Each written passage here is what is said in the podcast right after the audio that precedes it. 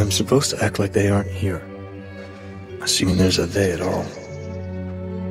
It may just be my imagination. Whatever it is that's watching, it's not human. Unlike little dark-eyed Donna, it doesn't ever blink. What does a scanner see? Into the head? Down into the heart? Does it see into me? Into us? Clearly or darkly? I hope it sees clearly, because I can't any longer see into myself. I see only Mark. I hope for everyone's sake the scanners do better. Because if the scanner sees only darkly the way I do, then I'm cursed. And cursed again. And will only wind up dead this way. Knowing very little, and getting that little fragment wrong too.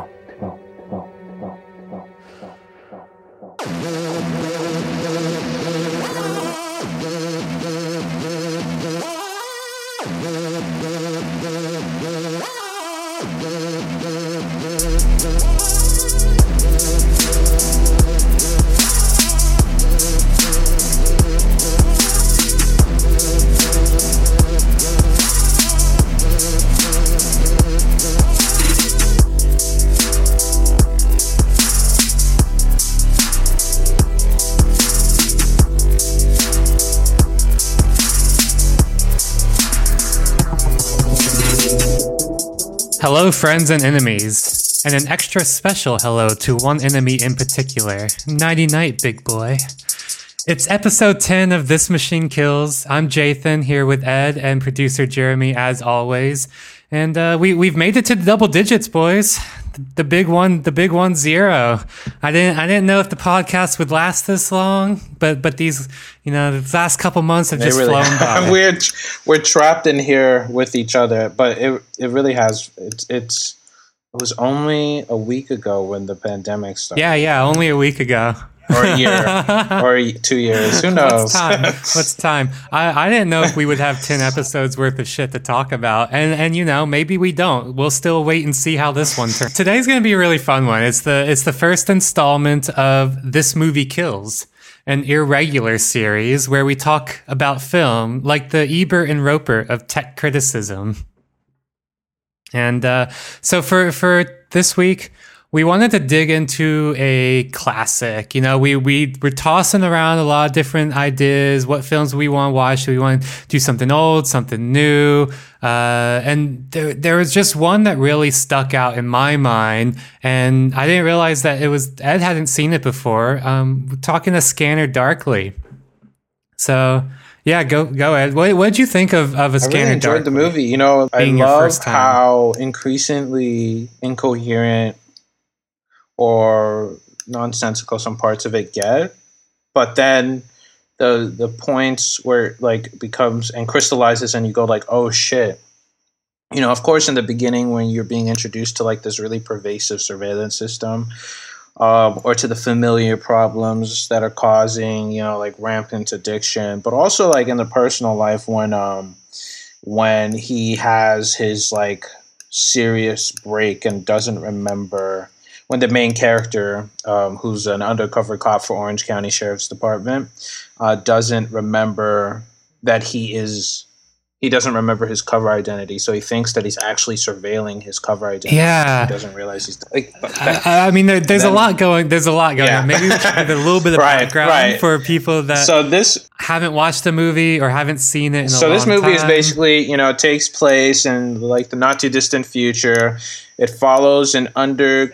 7 years into the future is what it says at the opening, which I thought was interesting because it was like so it's based on a Philip K. Dick novel, and it was his way of trying to project something into the future, but more as like a kind of sci-fi trope. It's like he wasn't really talking about the future; he was talking about now, but he felt like. He needed to. I think actually his literary agent told him it needed to be set in the future, and it worked out really well. I think, you know, because it's immediately like familiar, and even the parts that are supposed to be futuristic, isn't this surveillance system or the weird bureaucratic intrigue that happens feel like they could have happened tomorrow, right? And you know, Yeah, it was written in the... Yeah, I feel like it happened yesterday. Right. And it's all based on like a novel that happened in 1977. And basically the core story is there's this cop, they call him Officer Fred. And he is an undercover agent whose identity when he's undercover is Bob Arctor, right? And he's chasing the leads on Substance D, which is this drug, D as in death, that has swept the country. 20% of the population is addicted to it. It's resulted in these massive rehabilitation centers, which are very important later on, springing up everywhere across to try to rehabilitate people, right? The drug is, causes intense brain damage, disorientation, dissociation. And so as a result, right, he's being undercover to hopefully disrupt the supply chain of it. And he's supposed to get close to a group of drifters and addicts that are basically living in and out of his home. And as the story develops, he starts to lose his sense of self, partly because he's doing the drug at the same time, right? And also because there's a weird bureaucratic intrigue. He wears this thing called a Scrambler suit. All the undercover agents wear it, right? That is the code name you're not supposed to know who's underneath the suit. Once within, the Scrambler suit cannot be detected by even the latest in voice and facial recognition technology. The Scrambler suit itself is purportedly made up of approximately 1.5 million fraction representations of men, women, and children in every variant, making the wearer of a Scrambler suit the ultimate everyman. Right, and because of that, he doesn't know who his boss is, his boss doesn't know who he is, and his boss assigns him to watch himself. And so he starts using the scanner system, right, to spy on himself, as he is also spiraling further and further into this, into addiction and into his... into his brain being destroyed and psychosis approaching. At the same time that another friend of his or someone he thinks is a friend is trying to suspects him of being an undercover cop and tries to hand him over to the cops, right? And all these intrigue culminates in a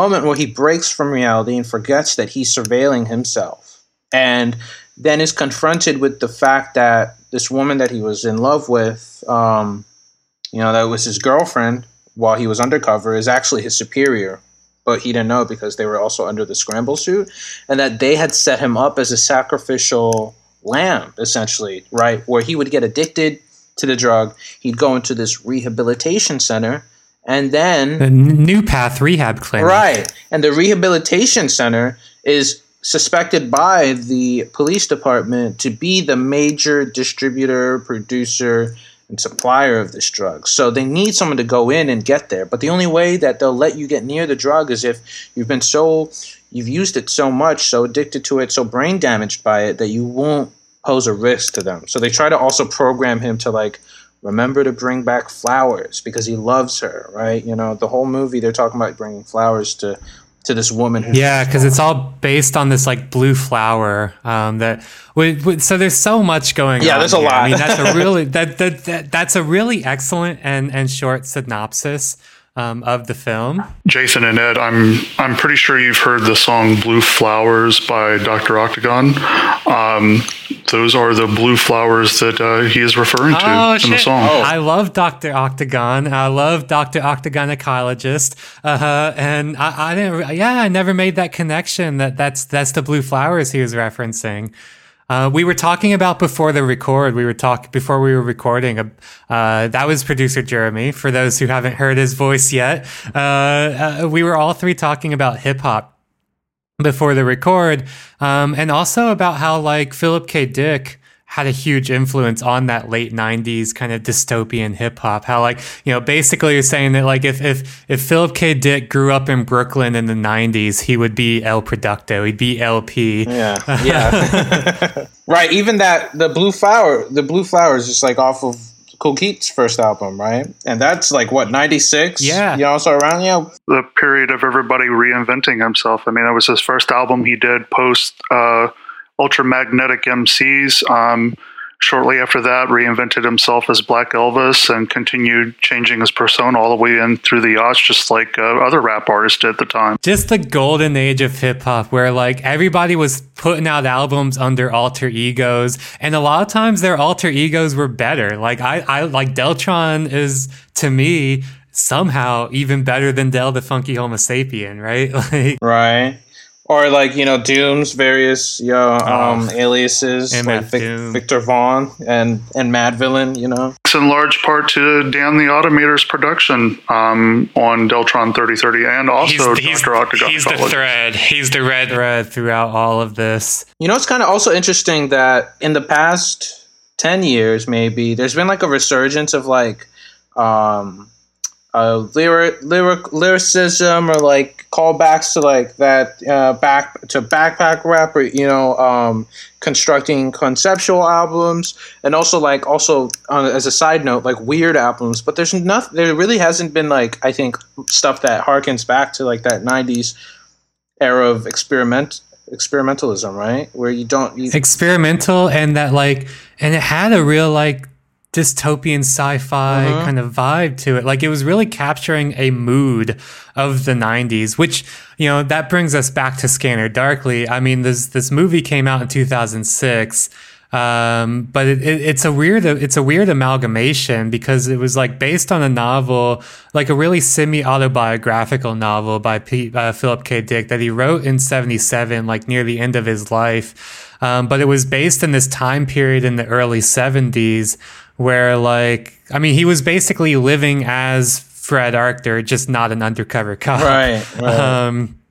But, like, yeah, it was, like, after his fourth wife left him, and he was living in this, like, 4-bedroom, 2-bathroom home all by himself. And eventually he just, you know, got super into the drug and drifter scene and just had this constant rotation of, like, teenage drifters living with him. And that, so you get that element of, like, the 70s drug culture mixed with, you know, he wrote the book projecting it into the 90s, but wrote it very much in the 70s. Like, the whole, like, you know, 7 years in the future or X years in the future is just a conceit that he doesn't actually run through. But what gives it that like really 90s flair is the fact that the movie is made by Richard Linklater, who, you know, made Slackers, you know, made Waking Life. So he made Dazed and Confused. So he has the director who also wrote the screenplay, adapting it from Dick's novel, has this kind of real, you know, druggy, you know, conscious druggy element to him, where, like, you know, he's the kind of guy that would, you know, like to drop a lot of acid or do mushrooms or just get baked and then talk about, like, the meaning of life, man.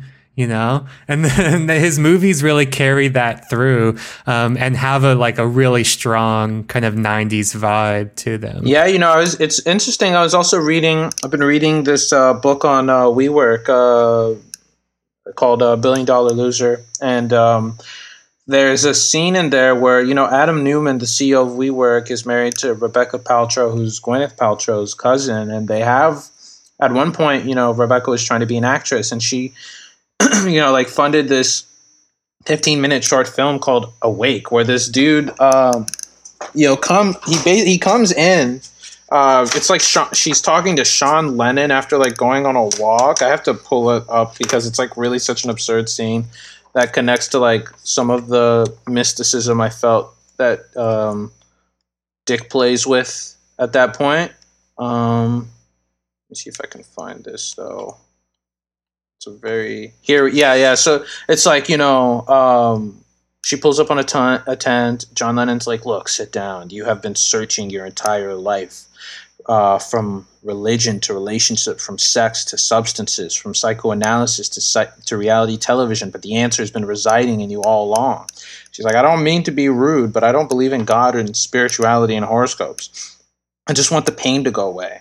And Lennon's like, the fear is the source of all pain and suffering in this world, from every act of violence to every war. It's fear that is poisoning you now, right? And they go on and on like this, talking about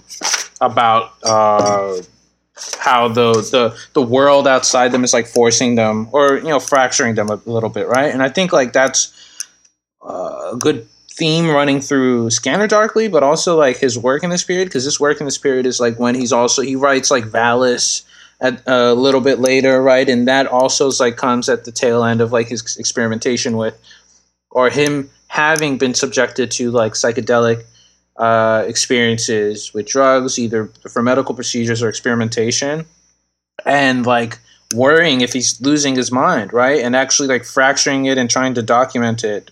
And in the case of Valis, believing that this is documenting him communicating with, like, God, or as it's laid out in that book. And but in this book, it's also mediated through that technology, right? Where the book and the movie, you know, the agents are supposed to be always watching themselves, right? Because New Path has infiltrated every part of the government.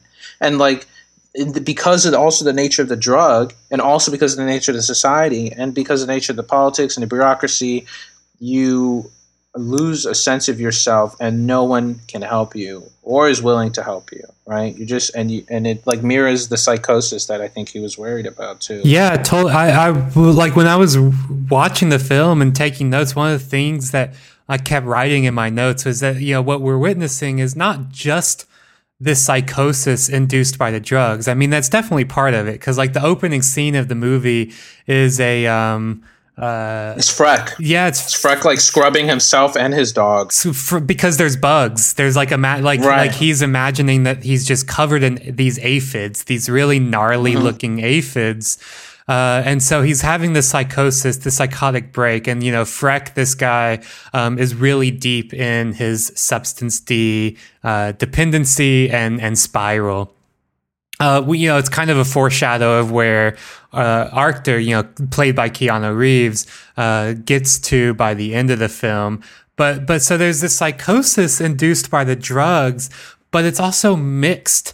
It's all shaken up in this really, you know, toxic cocktail with the paranoia, which is induced by the policing surveillance apparatus, right? Because they're like, and with good reason, because as we see, there is this like ubiquitous, super powerful surveillance apparatus that actually exists. So we see parts of it where like, you know, Keanu Reeves' character calls up Donna, played by Winona Ryder.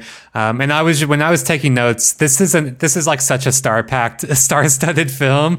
I was just using their real names. I was like, I can't keep track of like their movie names. I'm just taking notes as their real names. So you got Keanu calling Winona, but then it also like from there, it like, takes us to this weird room full of all of these kind of like surveillance stations where you've got the, you know, data analyst kind of looking at multiple monitors and honing in on these telephone calls, and, you know, using voice recognition to identify who's on the call. And then, oh, you can't identify who's on the call with voice recognition, so we need visual recognition. So they're using, you know, they're tapping into this ubiquitous network of surveillance cameras and stuff, and you know, and seeing who's talking to who on the phone. So it's this like, and what's wild is this came out in 2006. You know, Philip K. Dick conceptualized all these scanners, as they're called,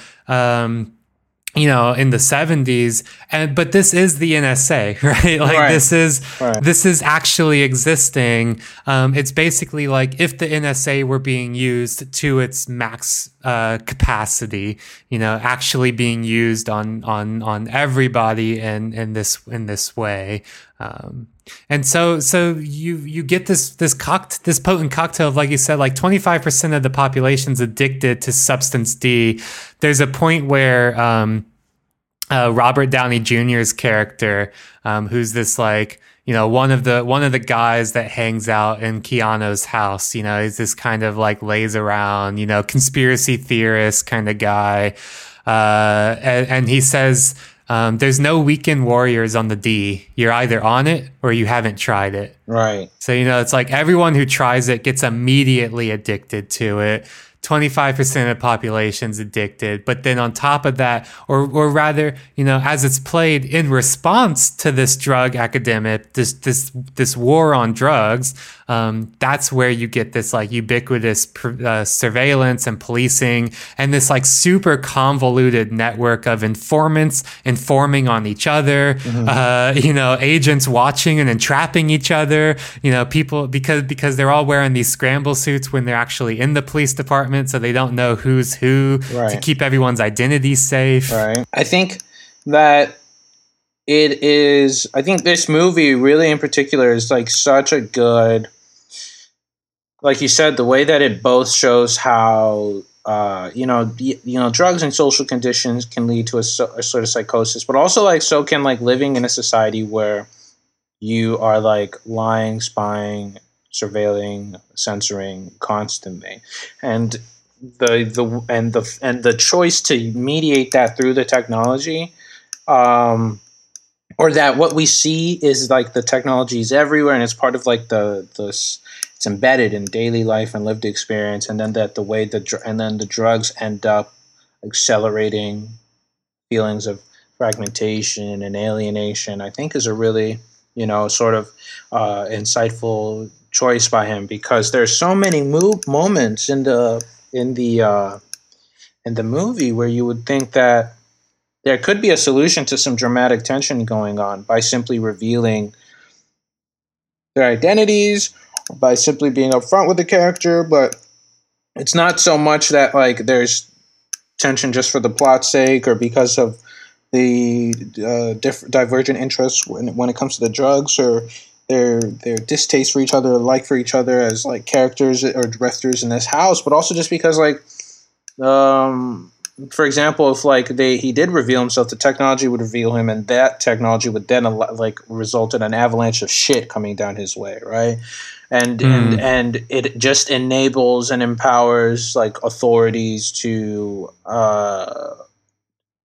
act in more powerful, authoritative, controlling ways that that like condition you to act a certain way and embed fear in you and embed like a self-awareness of that scanner in you constantly. Because like, you know, when he's at his house, when he's out with his friends, he's acting in a way where he also knows that like the surveillance is there, right? So he has to make sure that he doesn't say anything suspicious, but then that also leads him to be a little bit more suspicious with his friends, and then that leads to a dissonance, which then gets relied on more with the drugs, which then makes him, you know, further split into this dissonance, which then, when he's self-aware of it, causes more fragmentation and then pushes him to the drugs. With, you know, so it's on and on and on and on. Mm-hmm. And I think like a you know, kind of key driving thing behind the movie is Keanu's progressive loss. Like he's progressively losing his mind throughout the film, kind of because as we learn, you know, he's subjected to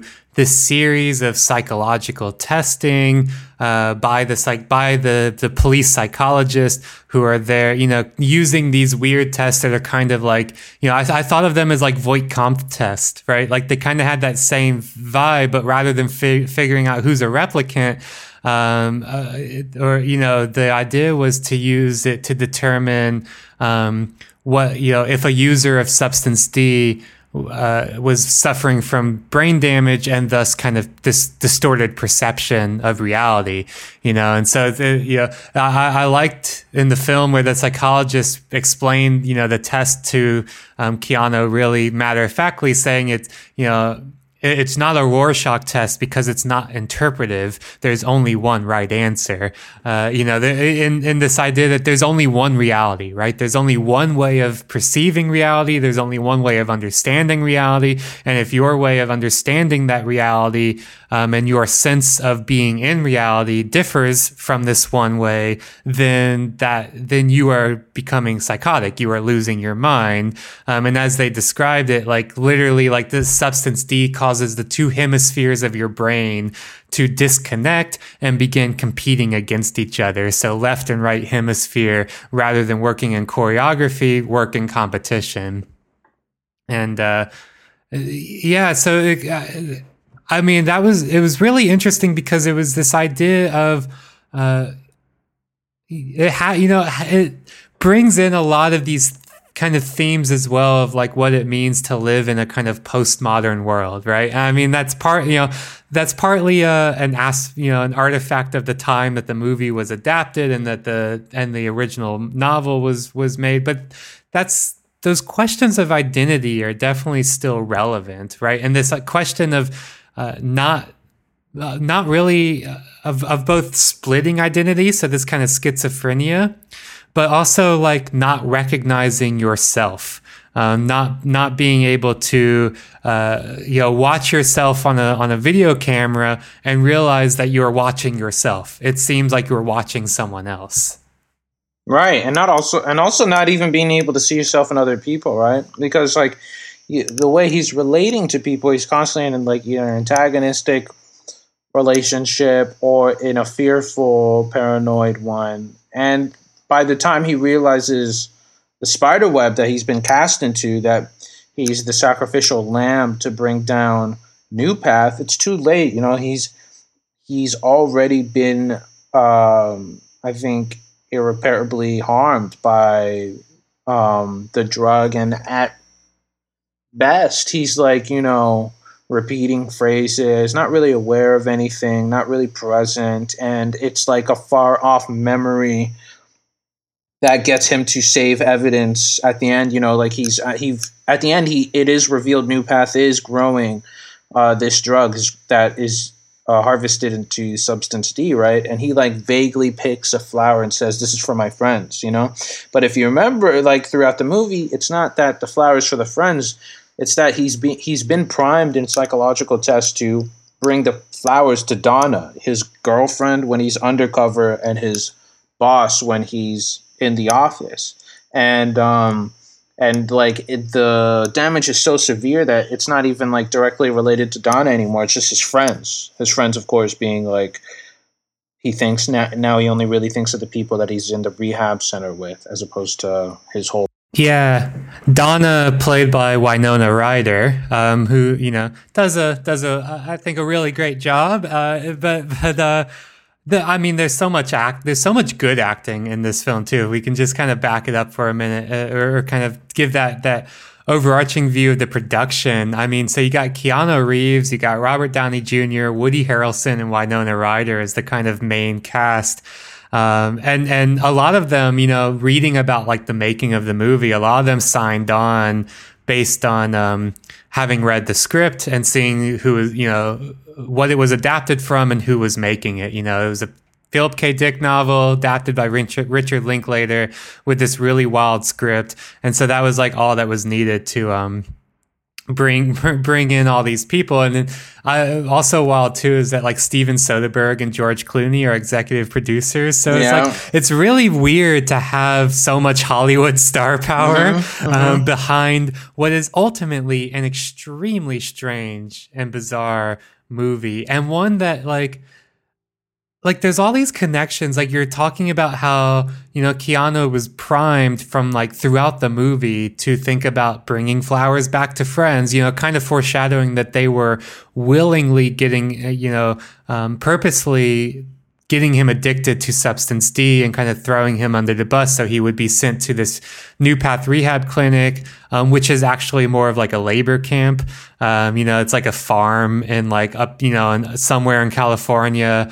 And the patients are the only ones allowed to work on the farm because they're all like, you know, severely, you know, they've all had psychotic breaks and they're all like brain damaged. And there's also like a scene where, you remember when Keanu's character is about to storm out and stop, like Donna has invited him over, and he storms out, and after he storms out, she says and makes a big point of saying like that her dream is to like go to a farm like up north somewhere, right? And the way that it's described just sounds like, in retrospect, one of these farms, and like being reiterated to like connect her to the farm when he ends up. Yeah, but they were like psychologically priming him throughout the whole movie.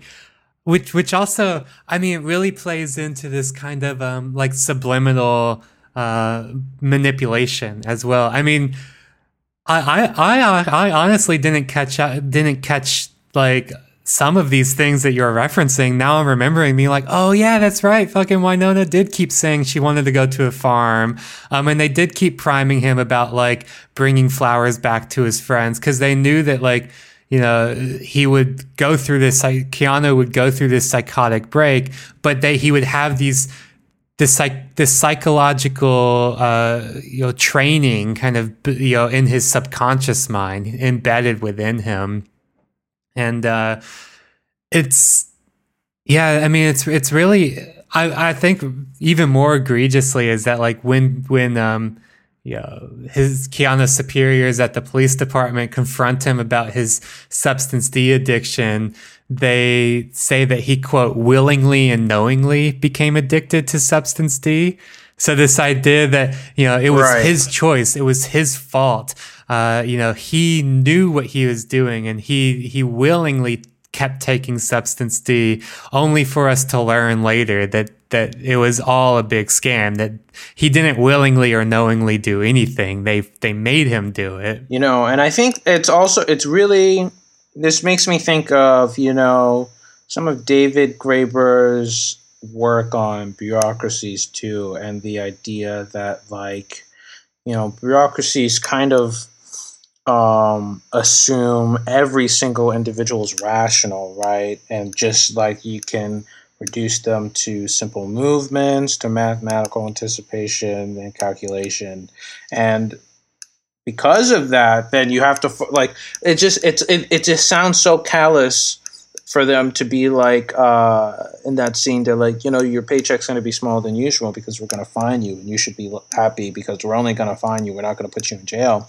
When at the same time, because of their own rules, they're going to like throw him to the wolves, and they've been intentionally sabotaging his life in the name of adhering to another rule, which is that you can't do drugs like substance D, and that they need to take down New Path, which because of other rules has been able to successfully infiltrate. Like, there's a scene that also where they talk about how a New Path actually has a deal with the government where the surveillance system, the scanner system, doesn't work on their facilities. And that is like a throwaway line, but that also, it's like, well, it doesn't work on their facilities. They've infiltrated the government. You can't really go about it in any sort of rule-based way. So the way that they're doing it is like punishing Keanu, forcing him to do what they want by using the rules to get him to be this sacrificial lamb, and then pretending like they didn't really do it, like at the end feeling a little guilty about it, but saying like it's... Yeah, the movie is so full of these little throwaway lines that just tell you, like, that build out this world, and you wouldn't catch them if you weren't paying attention. One of the throwaway lines that I caught was they were talking about, it was near the very beginning, and let me look in my notes here. Oh, here we go. They were talking about how the U.S. military and their associates are actively engaged in war against drug terrorists in countries where the blue flower to produce substance D originates. And then they very quickly flash up a map. It was like when Keanu was like giving this speech to you know, this like, you know, this lodge, you know, giving an anti-drug speech to, I think, the Brown Bear Lodge, I think they called it. But they very briefly show this map of where the flower is grown, and therefore where, like, the U.S. military is conducting these wars. And I had to press pause on my video and rewind it a little bit, because the map only flashes for a second. I wanted to see, all right, where is this flower coming from? And would it surprise you to see that the flower is being produced in South America and Africa? And that's where the military has its, you know, is in this war against drug terrorists. That's where our troops are, right? You know, and God bless that. God bless the troops. And it opens up these questions as well, because we learn at the end of the movie that the drug is actually being produced like on these farms in California, right? So it's like, and so it opens up all these questions of as well, of like how deep is how deep does the conspiracy run between New Path and the government, right? Like, does the government know that the flower is actually being produced by New Path? And therefore, but they find a useful scapegoat as well to run ops in South America and Africa.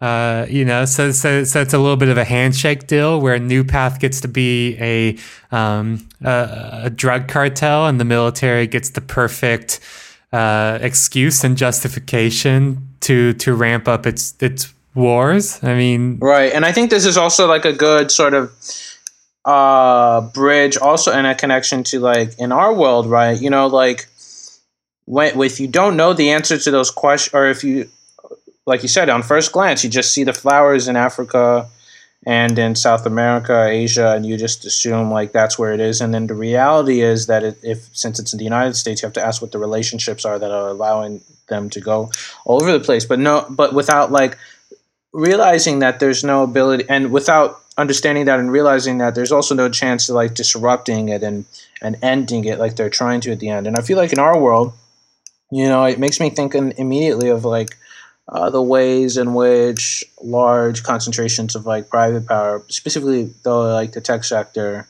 are like, you know, they are very obvious manifestations of where the problem is. But closer examination sees it's like coming from California, you know, like or DC or New York or what have you, or that. It's not so much that those are the specific places where it's coming from, but there's like a larger network of trends, forces, relationships that turn attention to one area and obscure analysis and distract and protect where the beating heart is, so that people don't like go, hey, you know, like it's weird that New Path is the only place in this country where you're not allowed to have this scanner system, and it's maybe they have a connection to like the drug that their whole business model relies on. Hey, it's weird that like, but no, it's to protect right. The patient's privacy. Ed, don't you care right. about privacy? And like, hey, it's weird that like Silicon Valley, you know, and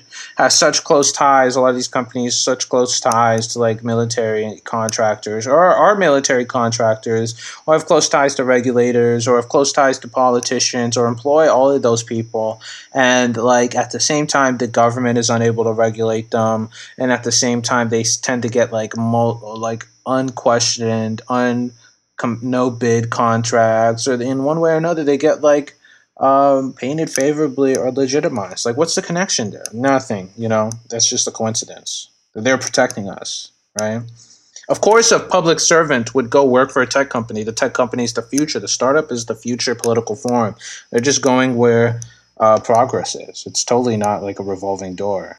No, it's all about making society better, which is where like the parallels with New Path comes in too, right? Because it's like, what could be wrong with New Path? This company is running, you know, rehabilitation clinics. They're running, you know, commune farms. You know, they're running all these programs that are meant to help people dry out, get sober, fight this drug epidemic that's, you know, ruining society, causing civilization to collapse.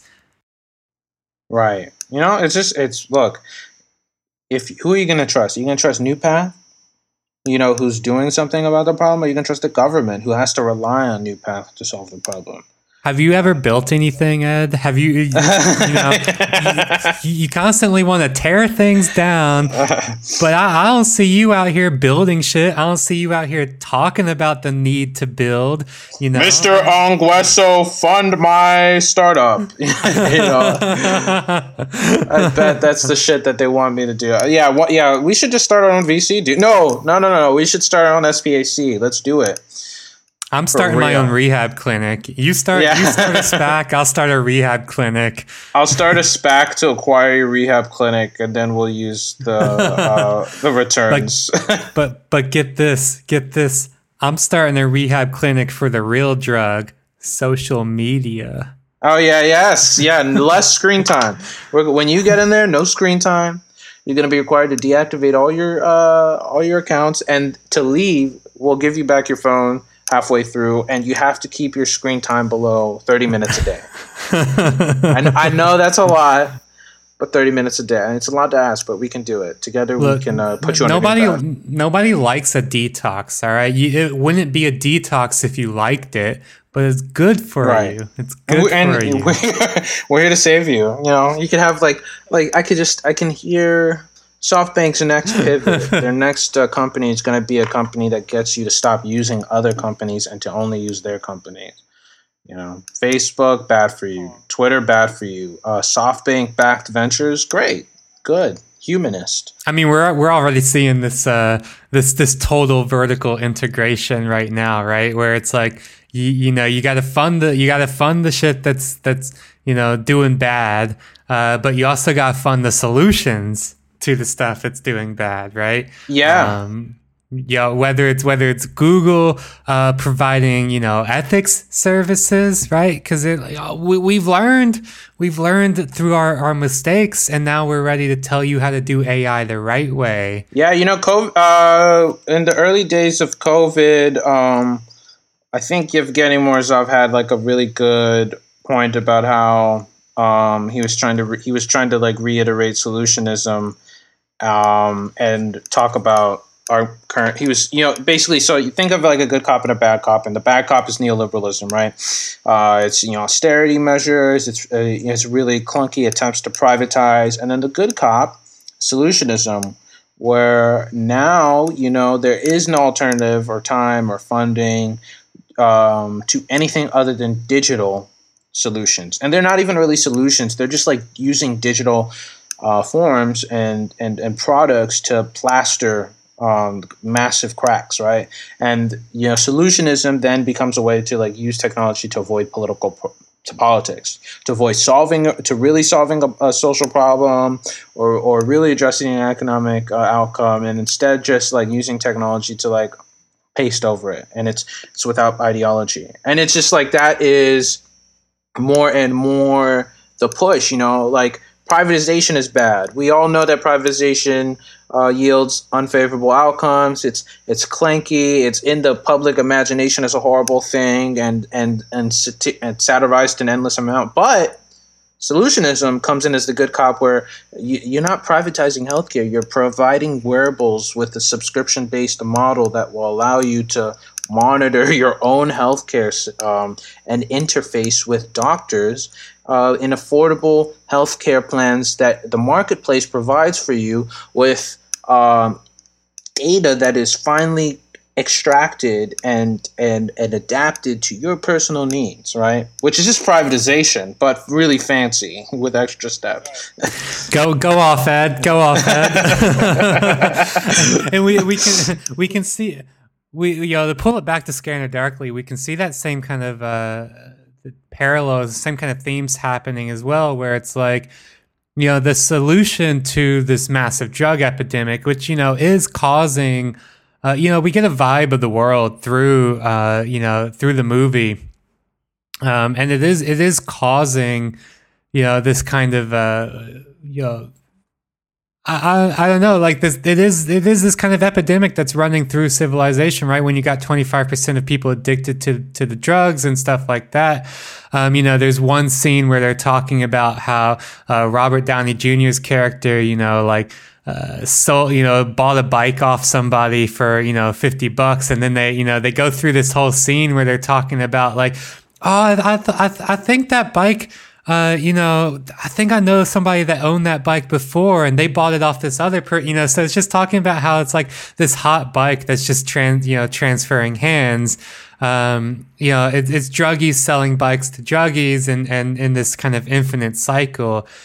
So they paint this picture of a world in decline, but at the same time, going back to what you were saying, Ed, is that the solution to these problems is this ubiquitous surveillance network. It is this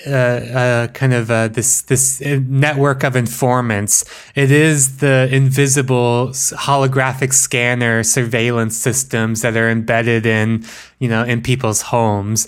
It is the scramble suits that keep everyone's identity anonymous, but also then causes these kind of breaks in identity because you lose yourself in them and you lose yourself through the drugs. And so the solution to the problem is, like, it's gasoline, right? We've got this big fire going. And so what we need to do to put out the fire is pour so much gas on it that just burns itself out, right?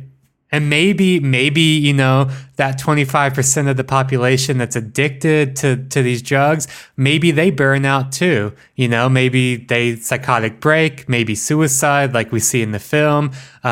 Maybe, you know, maybe something else. They get sent off to a labor camp. But, you know, that's part of burning out the problem, is you got to burn out those addicts. Right. You know, I think, and this burnout idea, you know, is like one that is, I think, baked into capitalist logic, right? The idea that, look, like, they're an acceptable cost in terms of human lives is pretty high, so long as it doesn't interfere with your ability to find new people to go to, right?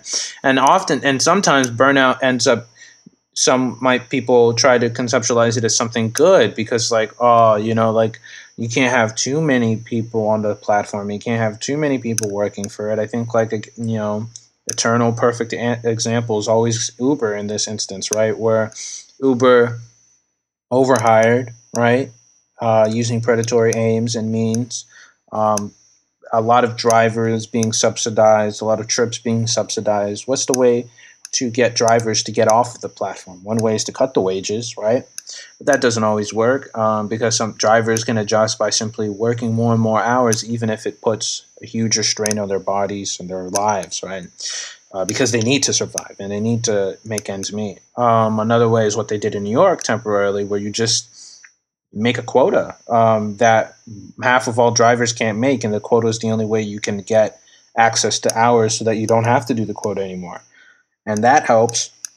When New York City did, when Uber and Lyft did that in New York City last year, and then up until March, when they canceled the program the day I wrote about it, they fired like 10,000 drivers up until that point, or got 10,000 drivers to quit, or fired 10,000 drivers essentially, right? You know, that's the burnout is acceptable because it, like, lines their pockets and improves the margins, but it ignores the massive amount of cost. Just like in Scanner Darkly, like, what's the real cost of 25% of the population being addicted to a drug that literally causes such damage that it is equivalent to, like, splitting the hemispheres in patients and in subjects in that movie. I mean, it's horrible, right? It was, you know, but it doesn't get mapped out. And the solution is this, like, is this police bureaucracy and this surveillance industrial complex, right? Like, that's the solution. It's just, it's really wild how, you know, it reminds me of one of my favorite bits of dialogue from the film, and I use this GIF all the time. And it just starts from, it's this scene. I think Jeremy will drop it in here. But, you know, just starting from that one innocuous question where the waitress asks, you know, how's your day going? And then, you know, it just spins off into this conversation where, you know, Rory Cochrane, or, you know, Freck, the guy who's kind of going through this really deep Substance D psychotic break, you know, just spins off, you know, my day's not going great, you know, my life isn't going great. And in response, you know, James Barris, who's Robert Downey Jr., responds with, you know, I think an evergreen quote, right, where he says, this is a world getting progressively worse. Can we not agree on that? You know, and it's like you ask that one innocuous question. It's a question that does not demand an answer. How are you doing? How's your day going? And it's like, if you wanted a real answer to that question, if you wanted the truth of the matter, you know, it's going worse than it was going yesterday, and it'll be worse tomorrow, and it'll be worse the day after that. Yeah, I think that's also the other thing that I like this movie captures is, like, I think one of the promotional posters was something like, it's not going to get better. And that is a feeling that emerges more and more every day, right? That things maybe will get better in the sense of like individual day-to-day stuff, career, personal life, relationships. Maybe that stuff will improve, but like you can sense that the larger society itself is slipping and sliding towards doom. And that sort of pervasive feeling, I think, colors the background in a way that is understated, where even if Keanu Reeves' character can get a handle on his addiction, right? Or even if Robert Downey's Jr.'s character, stops being such an asshole and trying to frame him for shit. Even if all of that were to happen, the world they still live in is pretty shitty, and it's getting worse and worse and worse. And like they're left drifting, and the world is left rotting because of the Substance D that's being manufactured by New Path and spread, and the government is still going to continue to like surveil everyone, and it doesn't really matter so much that like they might score one day, or they might finally fall in love with someone one day, or they might finally like have a good day. In general, and like overall, everything is just getting worse. It's just getting worse. It is this sense of drifting, and it's like, It's a difficult mood as well, because it's like, say that, this last week, I know we've been vibing. A lot of people have been vibing this last week, but these are like, ports in the storm, right? And it's like, we have to vibe. We have to take full advantage of this good feeling. And we want it to never end, and we want it to reach climax. But it's hard not to think as well that this is a port in the storm, and eventually we will be thrown back into the rough waters. We'll be thrown back into the storm to drift until we reach another port, or until we sink. Right. And I think that's something that, and just wanted, I think that's a good segue to talk about what I think this movie does really well, because it's what Philip K. Dick does really well, is that it tells a story. Okay. It's a really, it's a hard to follow story. It's and it can get kind of convoluted, but that's not because it's bad storytelling. It's because it's more concerned with conveying and sustaining a mood, a vibe, right? Like, you can watch this movie, or you can read any Philip K. Dick novel, and if you get the nitty gritty details of the plot, that's fine. If you lose track of the plot, that's also perfectly fine. Because it's really more about vibing. It's really more about feeling the novel, about having this mood that's kind of conveyed to you. And I think that's what Dick does really well, and it's why I personally and I've argued in my work, and I think personally that the kind of two prophets of our time, it's not Orwell. Right. It's not thinking about Big Brother. It's not thinking about 1984. It's not that kind of surveillance system, which I think Scanner Darkly is kind of a bizarro version of. But nor is it like Aldous Huxley, right? Thinking about like Brave New World, which I think Scanner Darkly also does a really good job of, a kind of bizarro version of Soma. This idea that we're all so drugged out that we don't care, right? Like, we're just blissed out from the drugs. And so, it's this kind of induced apathy. If Orwell is this induced, kind of, discipline, then Huxley is an induced apathy. But I think Scanner Darkly kind of blows up both of them in a really interesting way. There's a little bit of dialogue, maybe Jeremy can drop it in here as well, between Keanu Reeves and Winona Ryder, which, Keanu tells her, right, like, you have a habit. And Winona's like, we all do. I mean, so what? What's the difference? I'm happy. Aren't you happy? And then Keanu replies, listen to me. I think it's starting to get bad. But it's unclear if he means the habit is getting bad or the world is getting bad or their life is getting bad or just right. D, all of the above. Yeah, it's just everything.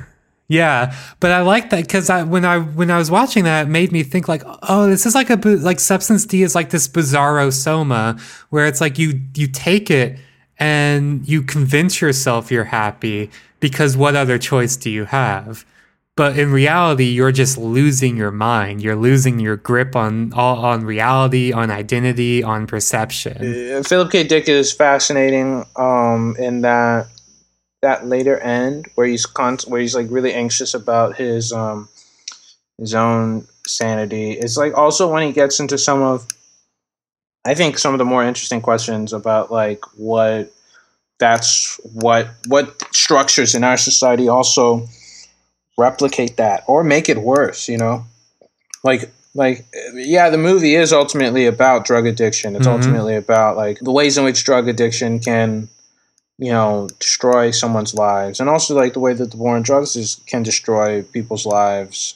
But it also is like gives us a window into the way in which like a society can be built in which there's no option for people who are fighting drug addiction, and also there's like the options that are chosen for the people who are ostensibly fighting against drugs are to just hurt people and punish them.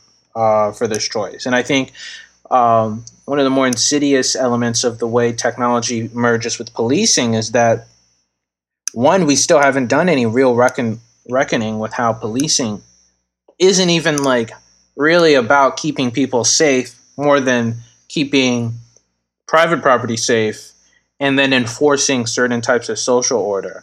And until the misconception, I think, that police are primarily there to like keep people safe, and not that that's like an after effect for a multitude of reasons. There's like always going to be a difficulty with like spotting how technology just makes things worse, right? Spotting the ways in which technology can make the drug war, punish people who are addicted to drugs, the way that it can be finely tuned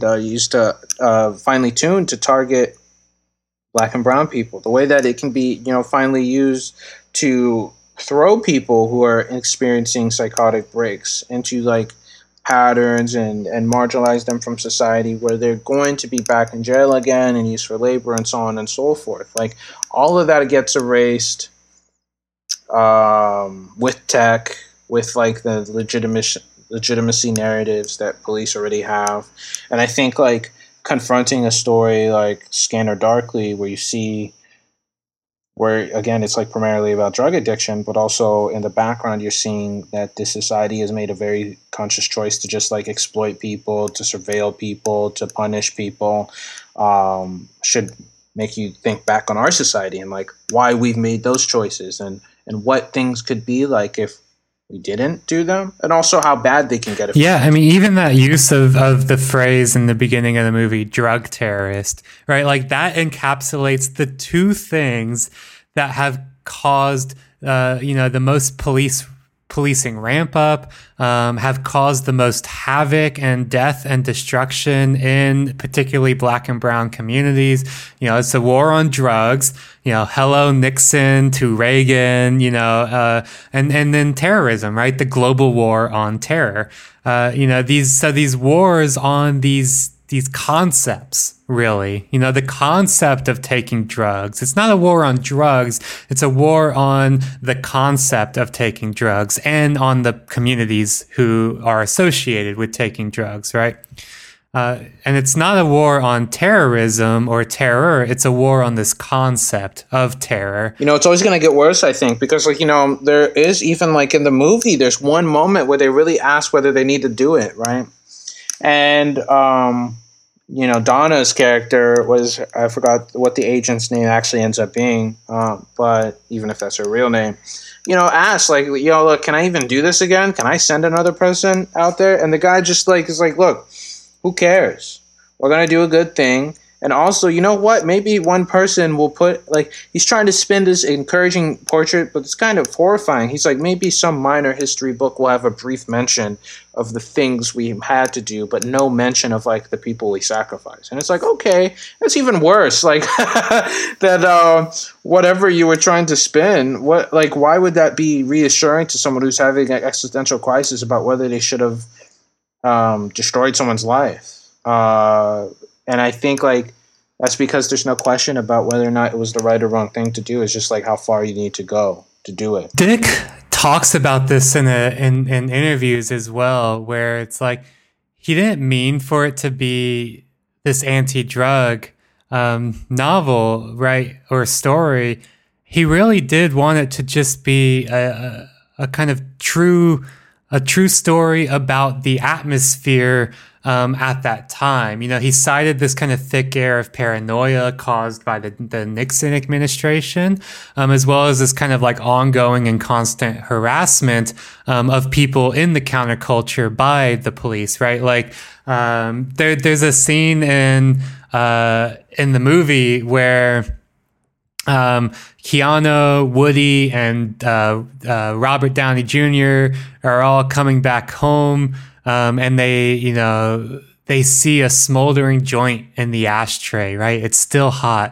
And they're like, oh, someone's been in the house. Someone's here. And it spirals out of control into this kind of like drug-induced, this paranoia conversation, almost a parody of a kind of, of drug paranoia, where, this smoldering joint means that clearly the walls are full of planted drug evidence and the FBI is on their way to arrest them. So they should quickly sell the house and leave the state, right?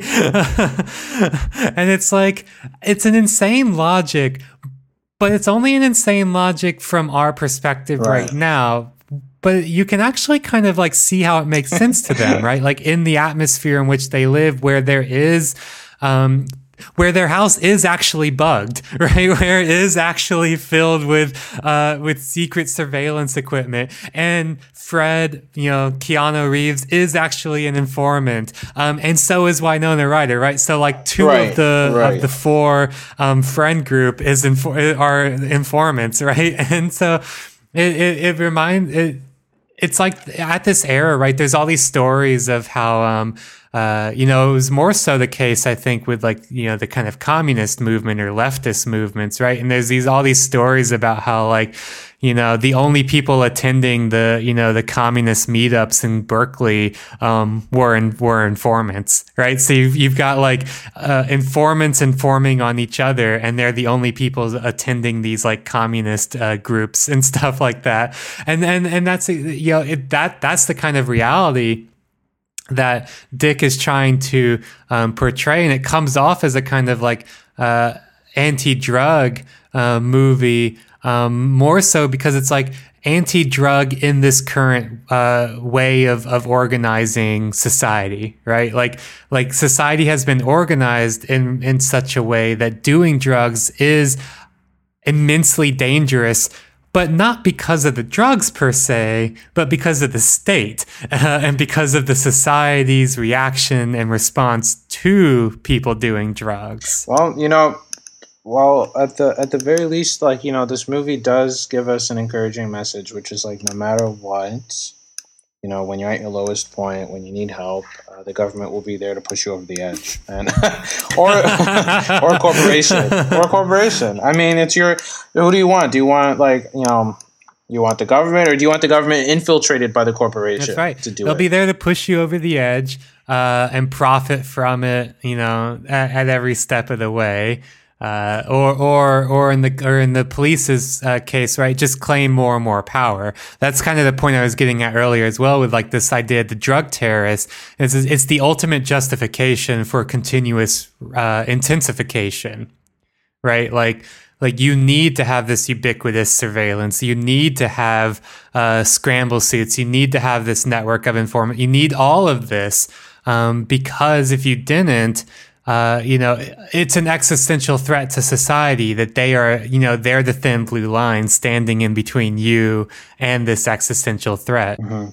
Yeah. And I think again, it ends up being one of the ways in which even accidentally, it's just like a very poignant kind of look at our world in, like you've talked about in your work. I mean, who is the force or actor that gets to experiment the most with tech and justify its adoption and mass adoption? It's usually, police departments, right?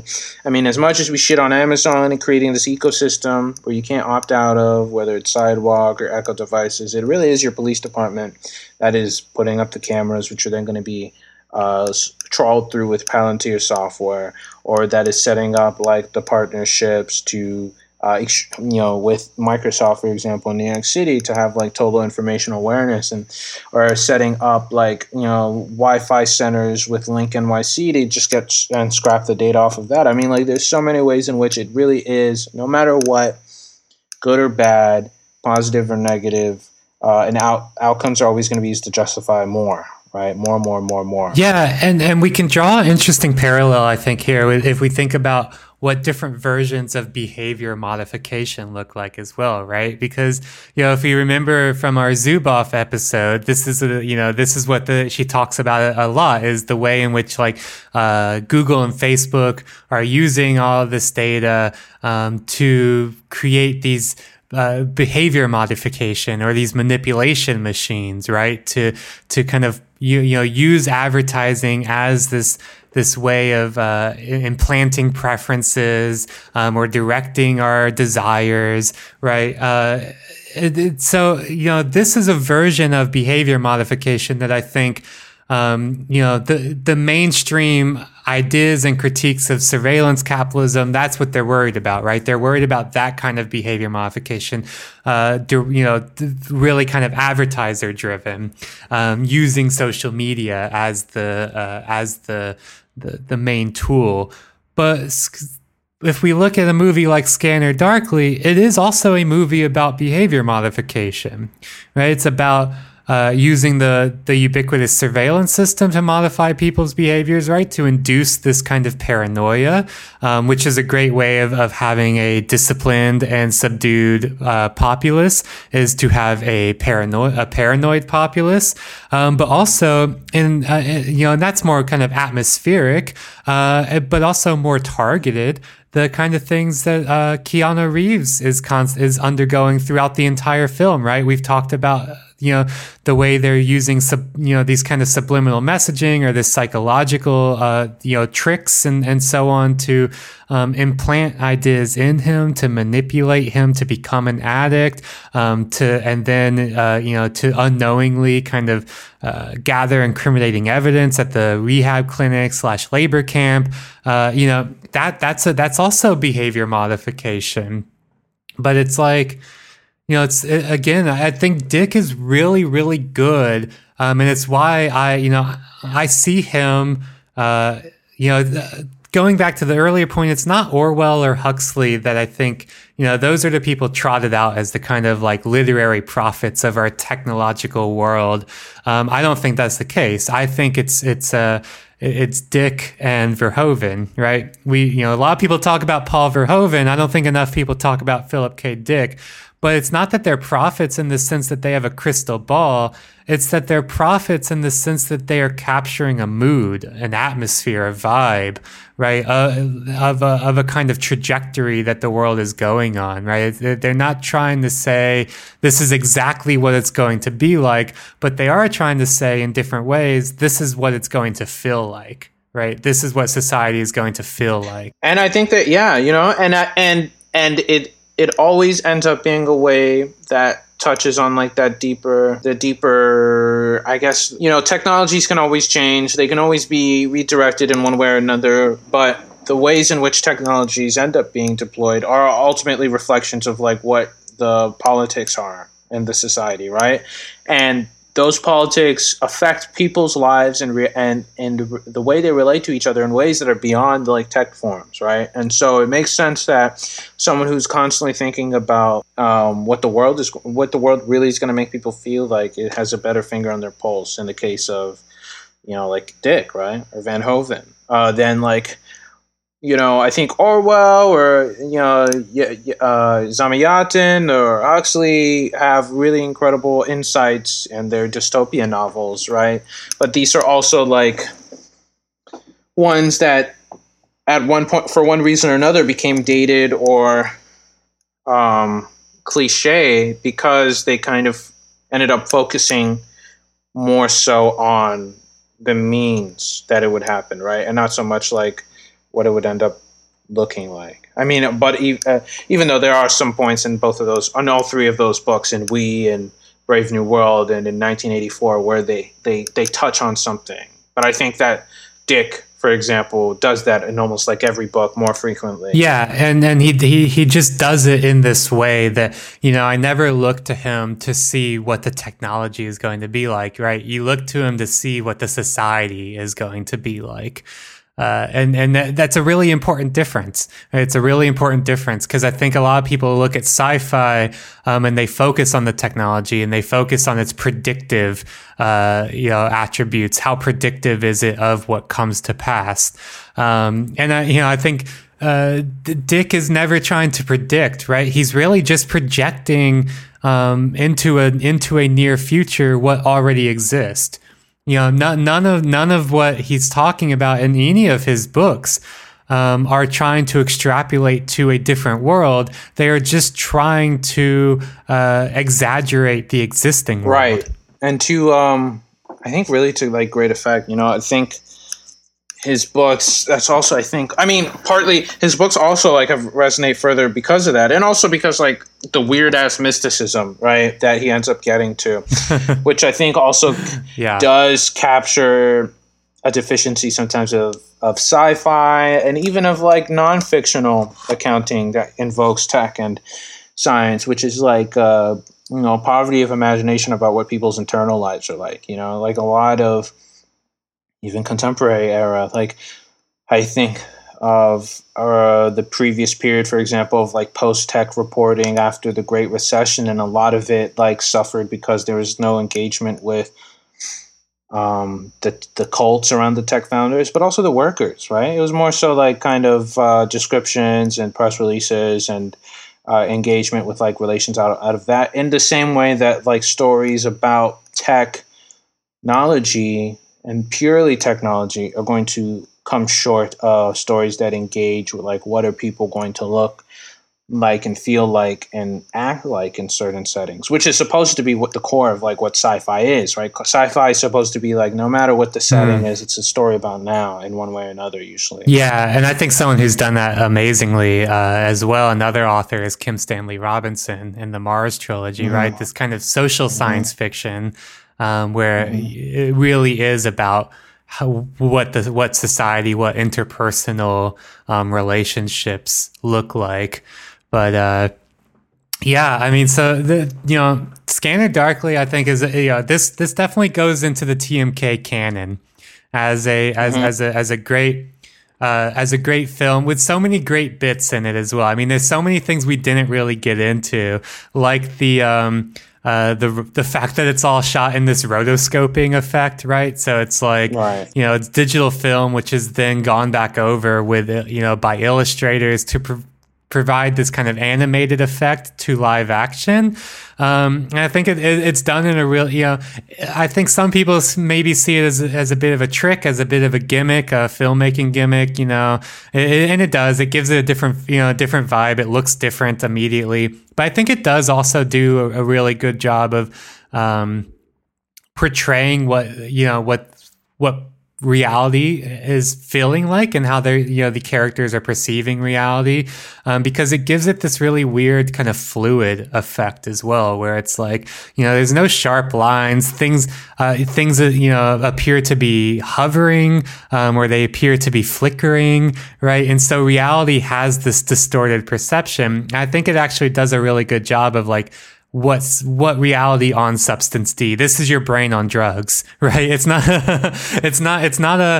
an egg frying in the pan. It's a fucking rotoscoped, world where everything looks like it's been illustrated over. Yeah.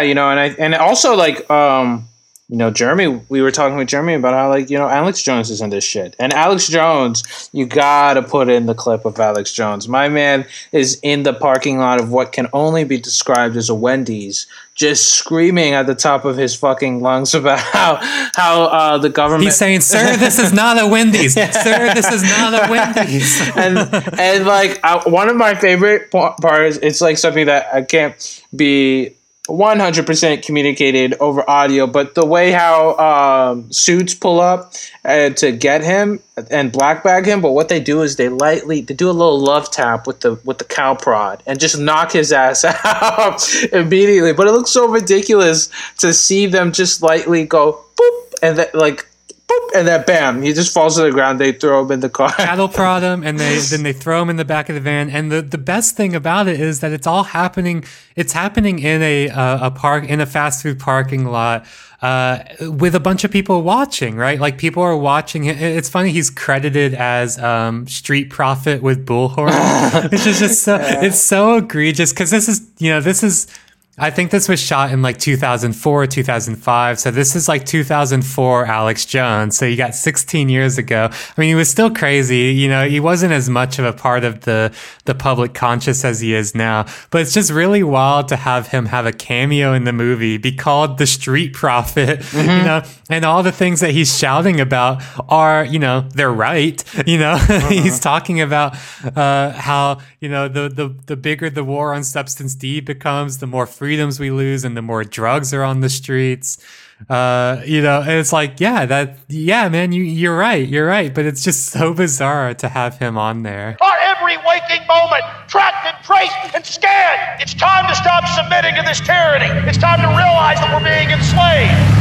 It's our tax dollars at work to protect us from ourselves. Hey guys, I used to be one of you. Stop selling out your own species.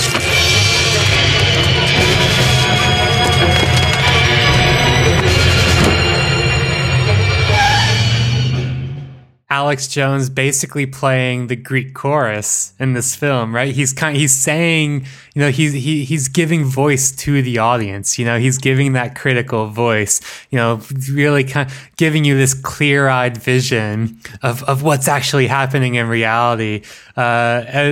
But I really love the way they play it up, where it's after he's black-bagged and thrown in this van, you got all these people walking around and watching him, and they watch him get black-bagged, and then after the van drives off, they just go about their business, right? They're like, that's just the world, man.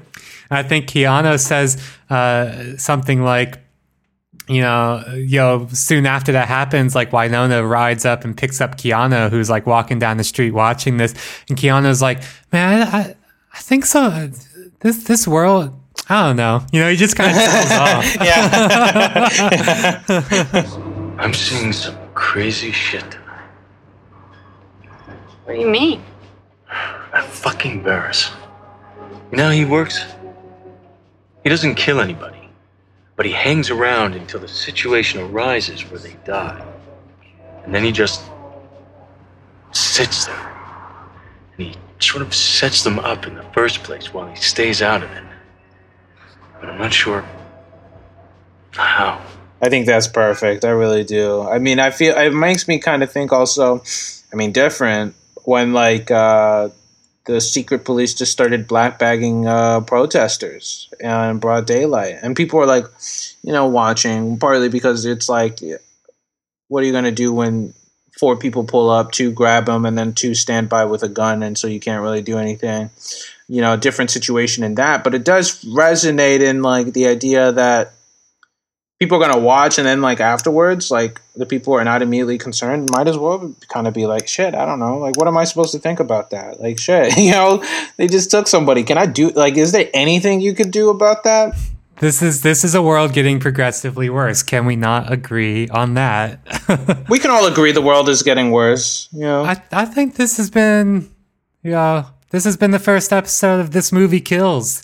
Our first installment, rather, of we'll definitely we'll definitely come back to films later, you know, in a kind of irregular way.